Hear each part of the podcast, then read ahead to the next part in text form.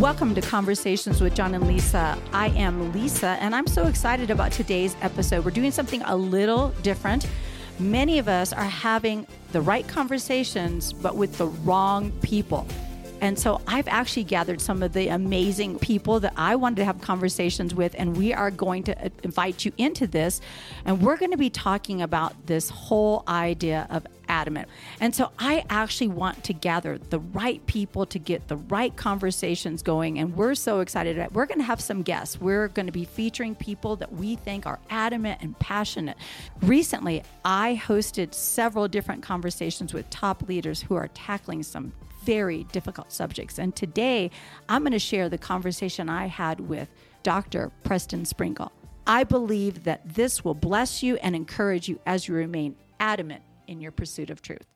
I'm just so excited to have you with me on this podcast, Preston. I I feel like I know you even though we've never met face to face. Right. I, I feel the same way. I, I forget when we haven't met face to face. Thanks so much for having me on, Lisa. I'm excited about this. Absolutely. And, you know, I've got your very impressive bio in front of me, but can you just kind of tell us a little bit about you? Oh, you know, I'm a wannabe surfer. I um Wait, so am I. yes, I, I actually did. Wait, so have, have you surfed? So I grew up in California, Central California, longing and just jealous of people that lived on the coast. It wasn't until I was 32 years old that I actually lived close enough to the beach to surf. So there's about a five year period of my life um, as a mid 30 something when I started surfing, but it's uh, that's not a good time to start surfing. So I, I, I but once you're a surfer, you're always a surfer. yeah, I think so. I think so. Yeah, that's right. yeah, I surfed for the first time when I was 40. Oh gosh. So you were ahead of me, and I fell in love with it. Uh, but yeah, so I, I love surfing. So much fun. So yeah, so I'm I'm uh yeah, so I'm 42 years old. For much of my life, I've either, either been in uh, education, uh, like theological education, or teaching at a at an academic school. Um, up until I just realized it was a year and a half ago when I, um, well, long story short, I had to kind of fire myself because the school I was running wasn't wasn't going anywhere, and and that was the first time a year and a half ago was the first time since I guess I was five years old when I was either not in school or teaching at a school. And so that was a bit of a surreal thing. But um, right now I'm, I'm doing some other things that I'm sure we'll probably talk about at some point in the podcast. But that's that's the gist of my trajectory. Well, I love that you're you're a perpetual student, and um, I actually know that you're also the president of the Center for Faith, Sexuality, and Gender, and this is a huge trifold yeah. dynamic that is needs to be talked about in the church. And i, I love that you're tackling these things. I was with um, rebekah lyons uh, oh, yeah. a week or so ago and and she was we were talking about you or bragging about you and she said have you met preston? I said no it's a fake friendship. I've never met him. And she said well you'll even like him more in person oh, than you will. i guess you've been part of some of their cues and just been yeah. an incredible blessing. So now i'm going to brag on him because he's not bringing bringing this up, but he's authored several books, okay, including and not limited to Erasing Hell, which is a New York Times bestseller that you co authored with Francis Chan, right? right? Fight, a Christian case for nonviolence, Paul and Judaism Revisited, Charis, God's scandalous grace for us, and people to be loved. Why homosexuality is not just an issue. Yeah. And uh, Preston, this is how we connected was around this book, People to be Loved. Why homosexuality is not just an issue. But you've been married for how many years now? Oh, you caught me off guard. Almost 18. Okay. It's going to be 18 in, in May.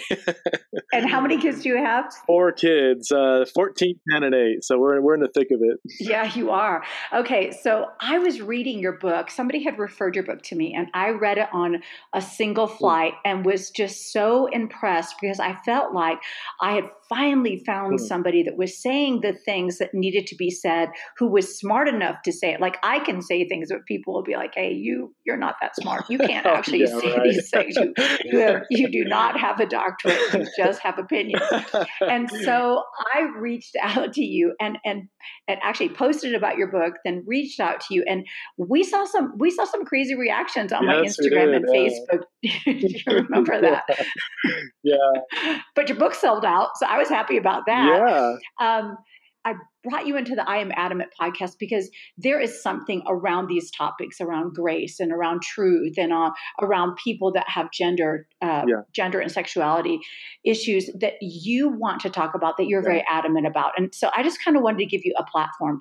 Can you just kind of talk about the why? Because this is not the most people friendly subject, and yeah. kind of kind of tell me why you said I, I need to have these conversations. Well, that yeah, thanks, Lisa, and I really do appreciate your very positive feedback with the book. I was I was honored when you advertised it, and and so thankful that it resonated with you. And and I always get excited when people read it and say, "Man, this is what I've been trying to say," and and I'm so glad you you said it in print. And so yeah, you know, it goes back my.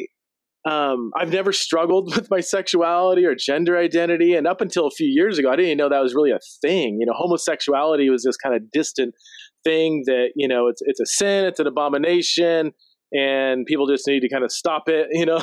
and and that, that was, I just never really reflected on it, never even considered, you know, what does the Bible actually say about it. And so, long story short, several years ago, um, it was actually Francis Chan and a few other mentors in my life said, you know, you should you should dive into this topic and write a book about it. And so I started you know, doing the research and doing the Greek and Hebrew word studies. And you know how it is when you write a book, you know, you start reading other things on it and, and you become this, you know, absorbed student with the topic. And, but early on in my research, I realized, you know, I kind of looked around and said, you know, I don't know any, hardly any gay people. And so I just started befriending LGBT people and just said, "Hey, I just love to hear your story, and and uh, you know, I'm studying this topic of homosexuality, and want to hear your story. What's it like being gay? You know?"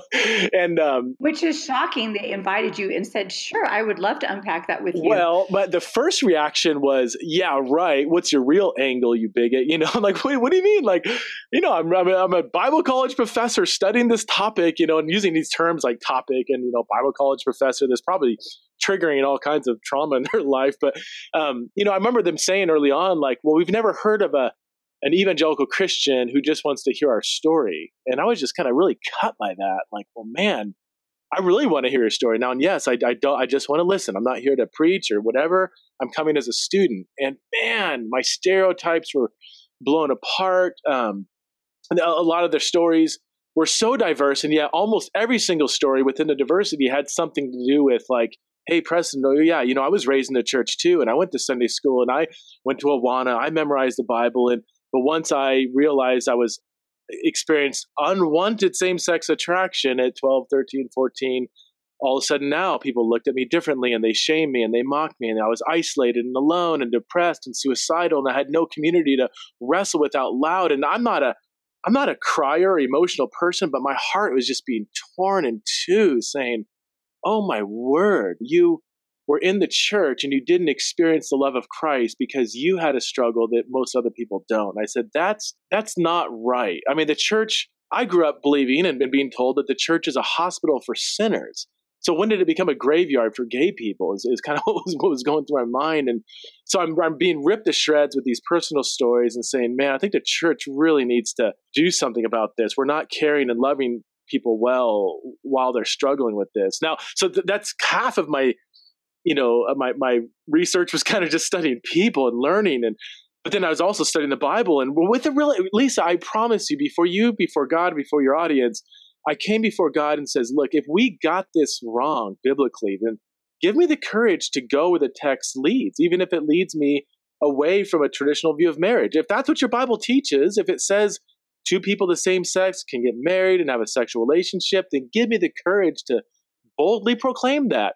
But after studying all the evidence as fairly and freshly as I could, I, I concluded, like most Christians do, that no, God designed marriage to be between a man and a woman, and all sexual relations belong within that covenant uh, framework. Um, so, yeah, so my trajectory has been holding those two seemingly impossible passions and tension. Number one, the church needs to care for uh, people who are struggling with their sexuality and gender 10 times better than it typically has. And it needs to become a beacon of light and hope and love for the LGBT community. And also, not but, but we also need to maintain theological integrity, maintain, uphold, and celebrate God's design for marriage. And no, it is not intrinsically hateful and harmful and bigoted as some people make it out to be. So that's that's been my whirlwind of a life the last five years. yeah, and you know, I I found it so disappointing that when I actually posted about your book, the first the first default in the church was, oh my gosh, now you are supporting same sex marriage. They wouldn't even read the book. And and I was so upset because I don't think we're doing it well and um, and I love that you said, "Hey, we we you support a biblical frame of reference of man and woman. That's yeah. what marriage is, and sex happens in that context. But that does not mean that other people aren't struggling with things. And we have got to learn that the church needs to actually have the power of love and redemption. Yeah. Something you said in your book that I found to be so moving. You you talked about how Jesus was always going to side with love and compassion. Mm-hmm which meant he had to side with truth. Mm-hmm. Yeah. And so many people don't know how to reconcile both truth and compassion or truth and yeah. love. And so we have a lot of people uh, saying that love means everything is is truth. I mean, it can be your truth. My truth is different than yeah. your truth. But we, you and I both know as biblical scholars that truth is not subjective right. or relative. It's actually a person. Right. It is I am the way, the truth, and the life. And so if we actually believe that Jesus is the truth, then we have to navigate what is happening in our culture in in relationship with the truth which is jesus and i i love your humility because preston i have to be honest with you that's been my mm-hmm. prayer saying you know what god if i'm wrong yeah. and i'm being hateful and same-sex marriages are okay i want to know right. that if if i have some horrible prejudice. If i have that advantage then i want i want to get rid of it. But here's what i don't like is that the church is known for what she's against and not what she is for. And and god is always for mm-hmm. people and he's always for freedom. And i felt like in your book you you spoke to and i love how the book is modeled. You spoke to the mm-hmm. affirming uh, this affirming same sex and the non affirming. And, and you spoke to here's the challenge of the non affirming.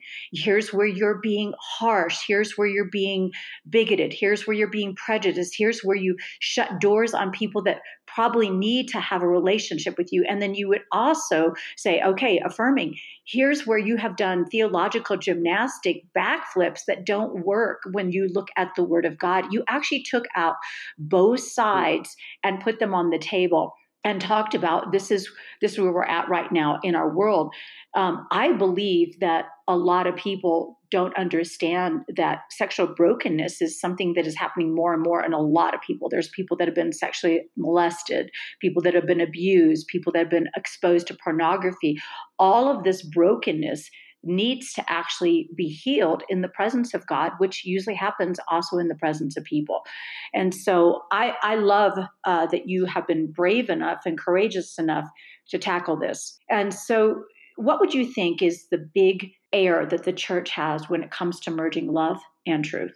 Yeah, that's a great question, and and it's um it's a I, I have a multifaceted answer. Really, I think uh let, let me go back to my story a little bit early on, and, and my kind of help with that. I remember early on when I was talking with LGBT people, just sitting down over a meal. You know, some were um, confessing Christians, some were not. Most of them have had a church background, you know, but all, all different kinds. And and I remember sitting down over a meal, and you know, I would ask them their story, so we'd talk about sexuality and this and that. But re- really quickly, we just start talking about life and how's your work and what do you like about what's your favorite movie and oh you like that movie too and you know you, you listen to coldplay as well and you too and you went to that concert i was at that concert we just started being humans together and i remember early on and i this is just my confessing my sin here early on i started to just enjoy the relationship with another human as another human as another broken human in need of jesus just like i'm a broken human in need of jesus and I started to really enjoy them and I felt guilty. Why? I well that's it. That that's the question why because I grew up with this uh, I don't know where it came from but some sort of assumption that um, you can enjoy you know uh, a greedy person you can enjoy somebody who is, you know, sleeping with their girlfriend, boyfriend. Look, they're not a Christian. Who cares? Whatever. They're an adulterer. Yes. An adulterer, mm-hmm. or half the people in the church are addicted to porn or whatever. Like I'm, I'm around broken sinners and enjoying them all the time, and people enjoy me, and I'm a broken sinner. But for some reason, when I enjoy somebody who's LGBT or gay or wrestling, whatever, I feel guilty because for some reason I don't know where it came from, but I grew up with this assumption that this is the scarlet letter sin. This is a different kind of sinner that is really out there, that is beyond, that is ugly and creepy and unworthy of God's grace. And I don't even, I don't think anybody taught me that verbally. It just is in the air, I think, of the church. And so I remember I, I had to really deconstruct that. A lot of my, a lot of my gay friends, you know, have helped me with this. You know, when when straight people say, "How do we love gay people? How do we?" You know, and they they often say like, just talk to them like people. Just treat us like a normal person and enjoy us like a normal person and don't get all weird, you know, around us or think you have to, you know, you're talking to your gay colleague at work or whatever. And you're like, okay, when do I have to slip in the, you know, but, you know, I, I do think gay, being gay is a sin and, you know, we can still hang out, but you just need to know where I stand. And we're so quick to feel the need to always give our stance on, on this issue or we, or we feel guilty if we don't. But, you know, Paul says it's the kindness of God that, leads to repentance in Romans 2 4. And until the church embodies God's kindness towards the LGBTQ community, um, I, I, think we need to not expect the kind of repentance that, that, that, we're that we're asking for. And if you ask any, I mean, ask ask any ten LGBT people on the streets, when you think of the church, do you there's the first word that comes to your mind kindness? If it's not, and I'm going to tell you it's not, if right. it's not, then we're not embodying the presence of Jesus as as we ought. There's a um, so one of my favorite kind of uh, uh, sections in in the Gospels is is early early in the Gospel of Matthew, where you in, um, in Matthew five to seven, Jesus preaches the Sermon on the Mount, the famous. You know, if you have a red letter Bible, it's the the part of the Bible where it's just read for like a few pages. So he preaches the Sermon on the Mount in Matthew five to seven, which is one of the most strict religious speeches in all human history. Like it's it's like impossible obedience. Like tr- try to read Matthew five to seven and then walk out your door and, and just do that. It's like you'll fail within five minutes, right? so Jesus has a high standard of obedience. What's fascinating though is the way Matthew is set up. The Gospel of Matthew is you have speech, action, speech, action, speech, action, where Jesus kind of um, he'll say he'll give a long speech and then he'll do something that is correlated with that speech. So he gives a speech in Matthew 5 to 7, high standard of obedience. But then in Matthew 8 and 9, he goes out and encounters uh, at least nine, maybe 10 people who are falling short of the Sermon on the Mount. and what does he do? He loves them. He, he doesn't mm-hmm. he doesn't excuse their sin, doesn't say, "Oh, live however you want, you know, it's cool, man. We can just hang out. I don't care how you live." No, no, no. He has a huge high standard of obedience, but he's able to excessively love those who fall short of that standard. That is the pa- pattern we see in Jesus' life. Loving people who fall short of his standard excessively, and he loves them not uh, apart from a desire for obedience, he loves them towards that obedience um, so, so this whole idea that either you stand for the truth or you love people, you know, can only do one or the other. J- Jesus just shatters that false dichotomy. We can do both. We must do both well if we're going to be faithful followers of Jesus. You know, I, I love what you just said about loving people towards the truth. I, I do think that somewhere along the line, and again, I don't know where it's come into any of our minds, but that we have begun to think that kindness, being kind to somebody, yeah. and being loving to someone equals endorsing their sin. Right. And so again, I, feel like you've hit on everything that we, you know, that we have to navigate with our brain. Like, okay, so now I'm being kind. Do, am I being a bad Christian because I'm not saying you're going to hell, you're living in whatever. And again, I I would never hope any Christian would say that, but I'm saying that's the kind of programming that is in the church right now. That if I'm kind to you, and I am loving to you, right. then I'm actually not helping you find Christ. And what you're saying is Jesus actually functioned the very opposite direction. He was loving to people that didn't deserve it. I know that. He's loving to me and I don't deserve it. He was kind to me when I didn't deserve it. Right. It was his goodness that led me to repentance. Uh, my husband, who was not my husband at the time, invited me to a Bible study picnic. And I was a total heathen. Mm. I was a fornicator. I was a drunk. I was a, a everything, mm. everything yeah. except for same sex, but every, just pretty much everything other than that. Yeah. So I was a poster child for sin. And I remember John told me that God had asked him to invite me to this picnic because God loved me. And Preston, that's what broke me. I was I was aware at some level that I wasn't living how I should live. I, I knew my life felt empty, but when I heard about the love of God, and I knew I didn't deserve it, I my heart, all the barricades in my heart, all the shame it left mm-hmm. and and i interrupted john and i said i, I want to do this christian thing mm. he didn't even have to ask me he didn't have to read me the four spiritual laws mm-hmm. all of the sudden i had a revelation of the love of god and and you know again we're we're talking about um, people who have been isolated and excommunicated as far as church and and that's never what Jesus wanted us to do. He even even when Paul talked about putting a brother out, it was that he'd put him out so he could come back. So yeah. God will actually isolate us so that we turn back but he he never rejects us and i think that that we have an active rejection going and uh, as you know uh, preston a lot of people have reacted to this and said okay guess what we changed our mind mm-hmm. same sex is okay it's it's all right. Everything is okay because we're not under the law.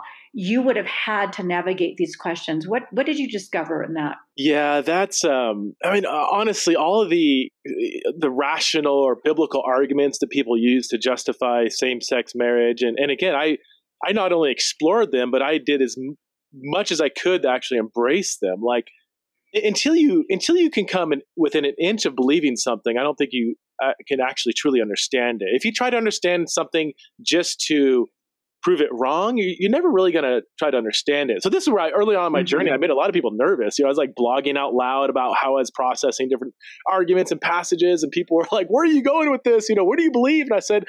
I don't know. I'm in the process of studying it. I'll let you know on the other side. And people didn't want to know that I'm going to, you know, just follow what the Bible says. But, um, you, you know, I, some people try to say that there's like you know uh, yeah the old testament is kind of you know it condemns same-sex relations but the new testament you know it's all about loving your neighbor and and you have you know eunuchs and gentiles coming into the kingdom but you know the fact is there's there's no variation in scripture um, on this question.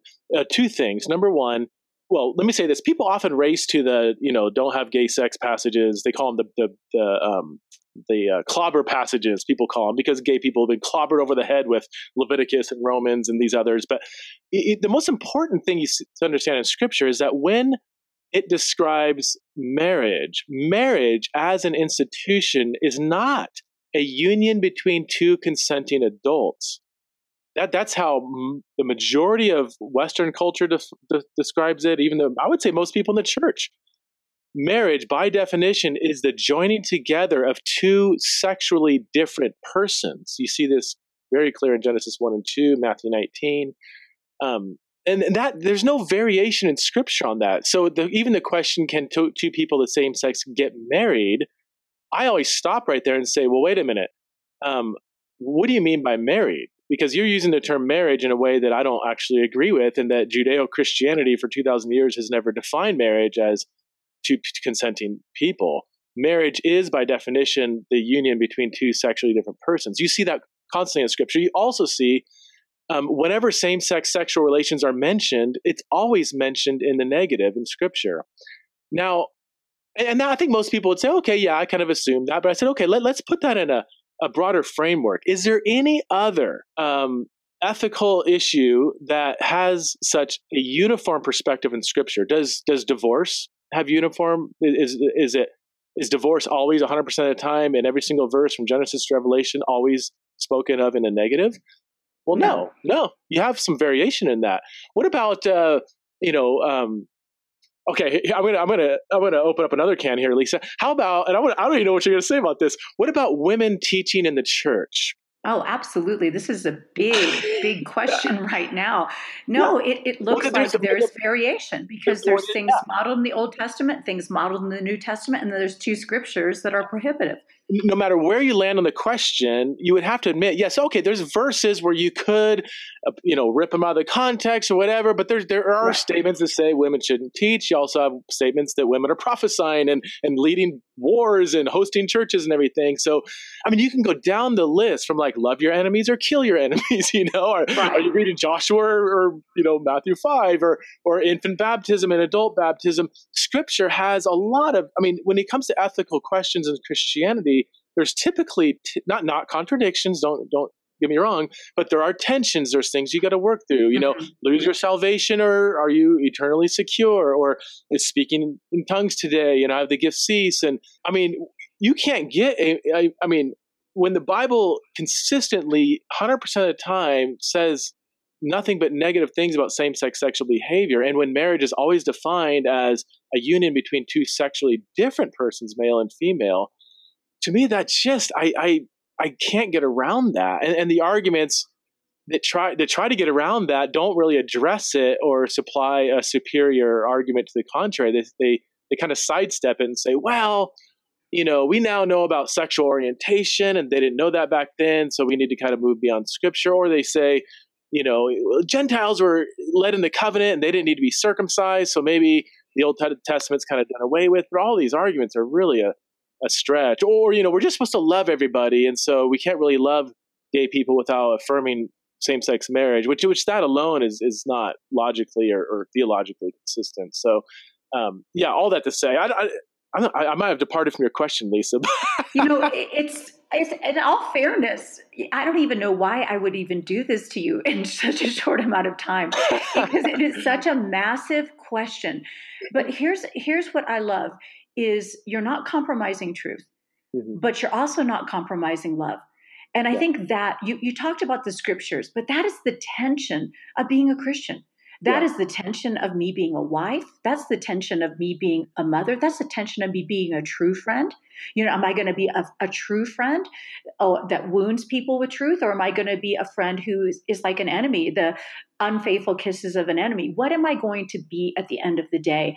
And, you know, when I wrote this book, Adamant, um, Finding Truth in Universe Opinions, your book was so crucial for me because I, you know, I only visit this but I knew that I had to talk about truth and love. And and truth, if truth without love is harsh. Yeah. And love without truth is weak. It, mm. It's not empowering. It doesn't have grace. Grace, grace empowers somebody to actually move into the likeness of the love they're being shown. So grace is such an empowerment. When when Jesus forgave the woman taken in adultery, he said, "Go and sin no more." We kind of just say, "I don't condemn you," and we forget that when we have a life in the light of God, it goes from shadowed realm to light as the, the noonday, you know, that first light of the sun ever brighter. And so we we aren't actually preaching truth to people that God can transform us. And, you know, I come from a long line of adulterers and alcoholics and eh, squanders of money. And I love that the gospel wasn't just about my eternal salvation, but it was about wholeness now. And that I could actually be somebody who's been married for 36 years and be faithful. I didn't think I could even do that, Preston. And mm-hmm. outside of the grace of God, I don't think I could have. But wow. finding out who I was in Christ changed everything. And and um, you know, I love what I love what you're saying, and I I I think that there's no harshness. I hope that the people that are listening, I hope you understand that Preston has no harshness. I have no harshness. But telling people that a lie is truth is not loving. And yeah. telling people truth without love is not loving. And so we in the church, we have to somehow be able to navigate this immovable stance on the scriptures that we understand that the scripture at the end of the day is that rock we stand on. It is that cornerstone that we build our lives upon but at the same time we don't ever leave other people out you know mm-hmm. we uh, we allow everyone to come you know come to me yeah. and when when i hear the invitation of jesus come to me all you who are hungry and thirsty i mean how much hunger and thirst there is in a broken world whether it's porn addiction or alcohol addiction or same sex attraction or uh, gender gender identity issues, whatever that is, I always hear God say, Come, come. I, I, I know your deepest hurt. I know your deepest longing. I'm not afraid of your darkness, but I, I want you to draw near. And I'm gonna I'm gonna have the Spirit of God hover over your life. And I, I just know, Preston, that God has the ability to speak truth to the inner parts of somebody in such a way that only He can do in His presence. And if people can't even get to God because the Christians are mm-hmm. blocking them, then we got a huge problem. Oh man, oh, so good. And the love and truth thing, I, I do think people tend to see those as you know either love or truth or i hear people say well i'm just going to err on the side of truth i said look if you err on the side of truth meaning you're not going to love then you err because it's not love and truth it's truth is love so if you're holding to the truth and not being loving you're actually not being truthful because love and truth are overlapping um, I, so i have a friend she um, she was raised in a church struggled with her gender identity growing up and just a really really horrific church experience i mean she was like I mean, just a, a, real dehumanizing church experience while she was like loving Jesus and trying to follow Jesus. And finally, she came to her pastor and said, you know, hey, I'm, I don't know what to do with this. I just, I feel like I'm a boy I know my body's female and I'm really wrestling with this. And she said she was escorted out of the church and invited never to come back again. And so she ended up kind of just leaving the church and getting married to a woman. Five years later, her wife contracted a fatal disease and she went out to light a cigarette and her hands were shaking so bad that she lit herself on fire and she died in the hospital oh and leslie gosh. and leslie my friend leslie was just i mean she's been through enough trauma right? So and she was actually you know came home had to pull the plug on her wife and she was distraught didn't know what to do goes to a phone book. Remember those lisa phone books? Yes i do. And she just finds she hasn't been to church in almost two decades just looks up C C H uh, C H U, you know, finds church, just puts her finger on the first church, calls it, doesn't know anything about the church, ends up getting the pastor on the phone, says, "Hey, look, uh, my wife just died, and I'm wondering, can you do her funeral? Um, we're lesbians, you know, and and I just I don't know what you think about that, but I just I'm I don't know who else to call. Would you do my funeral?" And the pastor, a very, it's actually a very conservative church, by the way, theologically, and believed in marriage between a man and a woman and he immediately jumped in and said, Leslie, we would be honored to. Those simple words yeah. of breathing life and love. I mean, that's not a really, that shouldn't be a really hard thing to do. I mean, I know the wedding question is a big one and, you know, we can go there, but doing a funeral for a, a woman whose wife died, that you're not, there's nothing in the Bible that says, thou shalt not do the funeral of a lesbian. You know, it's just not in the Bible. Um, and he says, we would be honored to. It was that simple yet powerful gesture of love that brought Leslie back to the church. She's living faithful to Jesus, and now she spends her life mentoring teens who are wrestling with their gender identity and, and sexuality and, and faith. And, and I've seen her up in, until two in the morning talking people down from suicide because they have nobody else to talk to. They're in our churches, they're in your churches, and they're they're on the brink of suicide because have nobody to talk to. Leslie is one of the few people who is going in and talking to people and talking, speaking the love of Christ into their life. Why? Because one pastor had the courageous the courageous love to say, "We would be honored to." Love breaks down walls, and I've got just an infinite number of stories where people who were LGBT or wrestling with their sexuality didn't submit to Jesus, didn't come back to Christ or didn't want to follow Jesus because they were shown a verse or, you know, they were handed kind of this really cold version of the truth, but they were shown love. N- not, I love you and therefore I'm going to change my view of marriage. No, I, I here's my beliefs on marriage, sexuality, but I love you because Jesus loves you. And we're all broken sinners. We're all broken in our sexuality, whether it's, you know, heterosexual sin or lust or pornography or same sex attraction, whatever we are all broken and and we need to embody the kindness that Jesus showed us to the LGBT community and that's what's going to show them the way of Christ. I have to be honest with you. I watched that story on your video that you sent me hmm. and I burst into tears. Oh. I burst into tears when the pastor said we would be honored oh. to and it was such an awareness to me Preston of just how uh, how we've moved away from the love of God. And so, you know, I want to I want to do a couple things. Uh, first of all, I want you to pray for the people that would be listening because I'm sure there's a lot. I mean, here's here's the thing. I mean, we you and I both know that one of the number one reasons why millennials are leaving the church is because yeah. of the mishandling, the yes. mishandling of this issue. And so, you know, I would love you just to pray that that people would be able to walk in both truth and love, however you want to form those words. And then I want to tell them how they can connect with your resources and connect with you. And okay. um, Preston, can I just say thank you? Thank you for for going on this journey. Um, I know Thank from you. just the little backlash I got from supporting you. and, and I mean, again, we were not even we were not even saying that marriage was not the traditional no. view. We were just like, "Hi, this you know this is a great book. You should read it." And people like lost it.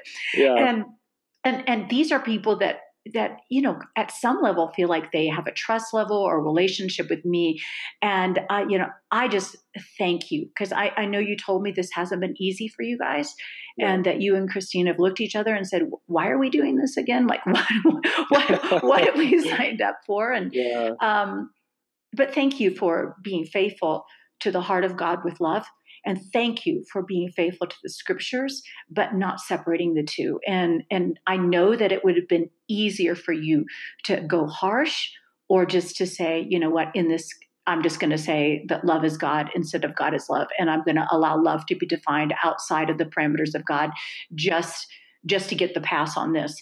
And um yeah just thank you preston. I really i really admire you for this I appreciate your encouragement, Lisa. It really means a ton. It, it, more than you know, your encouragement is, is really life giving. So I thank you for your thank you. Absolutely. Well, do you mind praying for the people? I would love to. Uh, Father, we pray through the blood of Christ and by the power of the Spirit that you would right now comfort and speak to especially those listening right now who are wrestling with their sexuality or gender identity. Maybe it's even a, a an abusive past abuse situation or current abuse that nobody knows about. Maybe it's a, a an attraction to the same sex or, or a, a, deep sense that you feel like you're a different gender or whatever it is. If you're listening and you are struggling, especially if you're struggling alone, I pray that God, you would you would overwhelm them with your comfort, your kindness, and that you would bring somebody their way to embody the love and truth of Jesus to come alongside them in this journey and, and help us all as leaders and thinkers and Christians to embody the grace truth way of Christ and not sacrificing on either one, but boldly, um, boldly holding to the truth and boldly embodying the radical, the scandalous love that you showed us through Jesus. In Christ's name. Amen. You know, you can connect with Preston at prestonsprinkle.com. Facebook is also Preston Sprinkle and Twitter, Preston Sprinkle. And I really would encourage you to check out his resources. There's a lot of things that are incredible tools for youth leaders and um, pastors to have those conversations with their congregation and give them the tools. Because if this is a conversation we're having right now, you, you better be sure there's a lot of people that don't have access to have these conversations. And if you want to learn any more about the book Adamant or the messages, around I Am Adamant, visit us at iamadamant.com. Preston, again, thank you. I look forward to actually meeting you one day. and um, again, I just I just think that you're brilliant and uh, engaging. And thank you for taking on this challenge. Thanks, Lisa, so much for having me on. It's been a pleasure. Absolutely. Thanks for joining us. Hey everyone, thanks for listening to Conversations with John and Lisa.